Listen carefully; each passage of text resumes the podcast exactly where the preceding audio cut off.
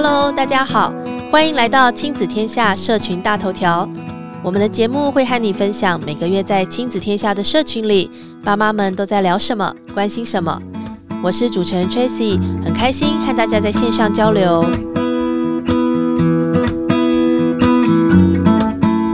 今天开始放假了，春节假期的第一天，你都做了什么呢？不知道你是不是也感觉到？这几年，大家开启过年模式有了明显的转变。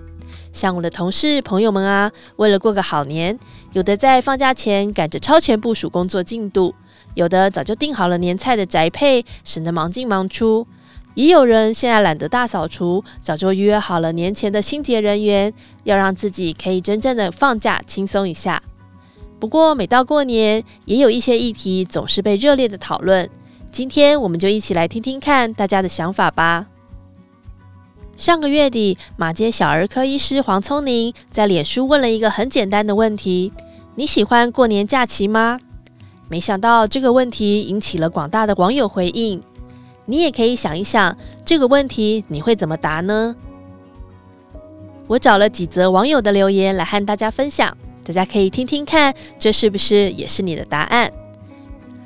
有一则留言说：“我超级喜欢过年，因为可以和所有的家人相聚，很开心。”也有人说：“我不喜欢过年，因为我结婚了。其实我更想回去跟自己的爸妈、兄弟姐妹一起过。”另外有位妈妈说：“全职妈妈其实根本就没有假期，喜欢又不喜欢，很难呢。”还有一个答案很简洁有力：结婚前喜欢，结婚后不喜欢。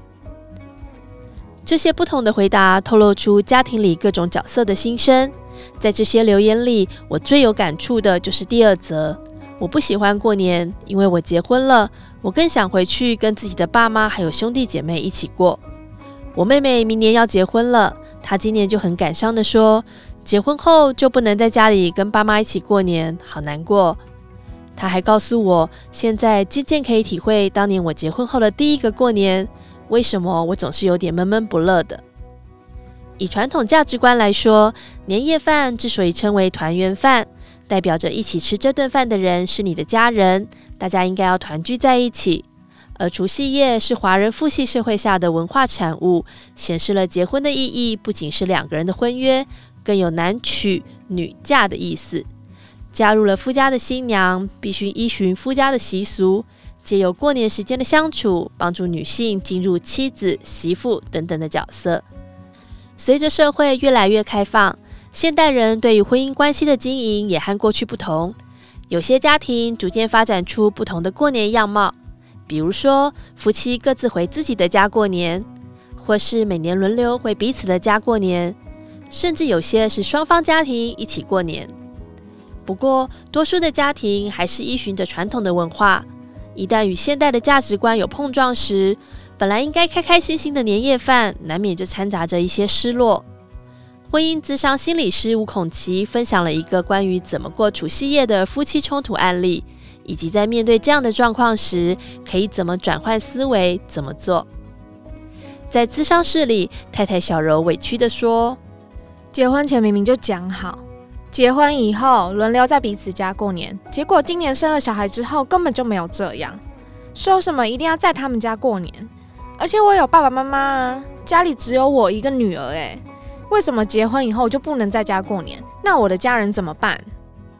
小柔的老公则是无奈地说：“我知道我们之前有有沟通过说要轮流过年，但是你看今年。”大家都很期待看到这个小孩子啊，然后我爸妈他们也是找了好多亲戚要来看小孩，要给他祝福啊。那我也没有办法说说不去就不去啊。在刚刚的案例里，我们听到小柔说，结婚前老公答应了，婚后却又反悔。对小柔的先生而言，一开始会答应轮流在彼此家过年，多少是带一点讨好的心态。只是他忽略了，对家族来说，除夕夜不只是他们两个人之间的事。然而，小柔会拼命争取轮流在彼此家过年的原因，并不只是想要回家吃顿饭，而是也想争取婚姻中平等的位置。吴孔奇心理师提醒：想要在关系中完全的平等，是一场很不容易的长期战争。但其实，在婚姻里没有所谓真正的敌人，只是我们在传统文化中无意识的代代传承了太久。当要变动的时候，难免会因为焦虑而打乱了思考。在萨提尔的对话模式中，有一个非常好用，可以检视自己内在，并且如实转达给对方的方法，那就是一致性的表达。有冲突的时候，与其不断的指责、逼问对方，我们其实可以先回到自己心底深层的渴望。如果你是小柔，那么可以试试这样的说法。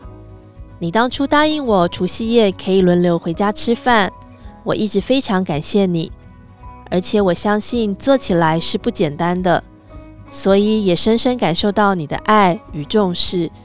但是对于自己的原生家庭，我希望能保有当女儿的责任和义务。我的确对于不能回娘家过年感到很失望，但是我相信你也背负了同样的压力。我希望可以互相分享彼此的困难。让我们一起面对，因为我也同样重视你。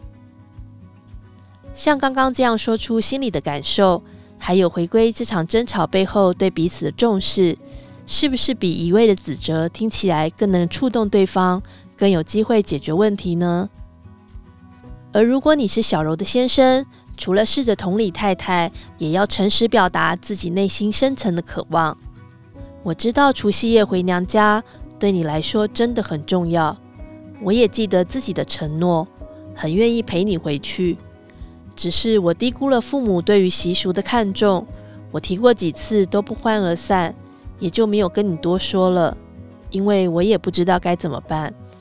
你每次说我明明答应你却没有做到，我就愧疚的不知道该怎么面对你。我不会再随意开空头支票。但是这并不代表我不想重视、尊重你，或是觉得重男轻女是应该的。希望无论外在发生什么，你依旧知道我爱你。我们还是能并肩走过每个难关。吴孔奇心理师也特别提醒：虽然最初的承诺出自于爱，但是与其因为不能兑现而引发更大的失望与冲突，不如仔细考量现状之后再给出承诺。如果承诺因为现实的考量而有变化，也要试着回到当初的用意，和妻子分享自己与长辈想法的不同，和妻子站在同一个阵线上。分享完以上的例子，不知道正在收听这集社群大头条的你，明天是在哪里吃年夜饭，又是跟谁吃呢？或许我们没有办法这么快的改变长久以来的文化脉络，但是年夜饭的初衷，并不是要造成夫妻冲突的活动。我们亲子天下的文章里收录了更多冲突的情境与化解方法，欢迎你上我们的官网看文章，也可以留言和我们一起讨论你的想法。过年期间，除了可能会发生的夫妻冲突之外，亲子相处的议题也是大家关心的。现代的父母和孩子相处时间比较少，过年很可能是彼此相处最密切的时期，很多父母会抓着这段期间，希望能好好与孩子对话。但有时不小心，又容易变成过度的关切和说教，让许多孩子不买单，反而可惜了这一段亲子时光。在萨提尔模式里耕耘许久的李崇建老师，和我们分享了一个简单的沟通三原则，在这里提供给爸爸妈妈们参考，不仅能和孩子好好对话，还可以让话题无限展开。第一，与孩子对话时，肢体保持平稳，不摇晃。双眼专注且平视孩子。第二，语态维持稳定与一致，也就是萨提尔应对中不讨好、不指责、不说教、不打岔的方式。第三，速度放慢，谈话中可以善用停顿，偶尔停下来至少五到十秒，为自己和孩子留有余裕，去感受一下内在的真实情感，也让整个对话过程比较自在。很多时候，我们当父母的人之所以会欠缺对话的能力，是因为我们的父母也很少跟我们对话。生活中不是说教就是忽略。因此，李崇建老师提醒我们这一代父母要和小孩产生连结与互动，核心的关键在于学习如何谈心。不仅是学习如何和孩子谈心，更要学习如何和自己谈心。刚刚我们聊完感情、亲情，接下来我想跟你聊的是你自己。也许你在过年的压力来源不是长辈，也不是孩子，而是对于自己在过年的过度放纵，可能会换来的年后辛苦减重。这其实也说到我的心坎里。但是难得过年放松，和家人、好朋友聚在一起吃吃喝喝是一定要的啊，你说对不对？其实过年本来就应该好好享受，来慰劳一整年辛苦的自己。但是很多人在过年的时候大吃大喝，一想到年后至少要胖个三公斤，就充满了罪恶感。嗯、我有一年好像胖了不止三公斤。好吧，我想跟你说，其实没那么严重。过年期间大家都会放松，比平常吃多一点没什么，只要不要吃到满到喉咙、胃胀的难受就好。一年一度的年节大餐，每一口都要慢慢的品尝，用心吃，确保自己是享受的。如果没有办法三餐定时也没关系，光是在饭前喝水这件事情就可以帮助抑制过量的食欲。万一年后你真的胖了，这些体重也可能不是真的胖，而是在过年期间睡眠不足以及重口味的饮食让水分囤积在体内。记得这时候要多吃一些蔬菜水果，多喝水。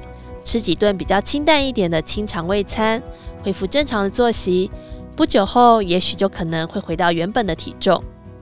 另外，过年期间难得可以睡到自然醒，记得就好好的睡到饱，因为如果睡不够，掌管饥饿感的一种荷尔蒙饥饿素会上升，让你吃得更多，尤其是淀粉类的食物，像是甜食、零嘴等等。但偏偏这些就是年节期间最常出现在你我家里面的。睡饱了之后，记得找个时间出门散步、骑车，或是去健身房动一动。其实就是抓一个空档，离开一下拜年的亲朋好友，好好的做一下自己。最后，我想跟你说，年假再怎么长都会结束。这段期间是难得可以离开工作，有一段完整和家人、朋友、自己相处的时间。尽管没有任何一段关系是永远完美的。但这段时间的相处和互动，总是能在我们自己往后的生命里留下一段特别的回忆。以上就是这个月亲子天下社群里的热门话题，谢谢你的收听。如果你喜欢今天的分享，记得评分五星或留言，让我们知道。预祝大家新年快乐！亲子天下社群大头条，我们下次见，拜拜。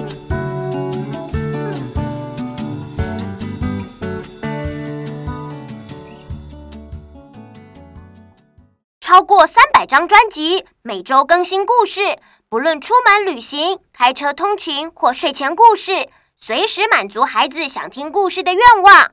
立刻搜寻“亲子天下有声故事书 ”APP。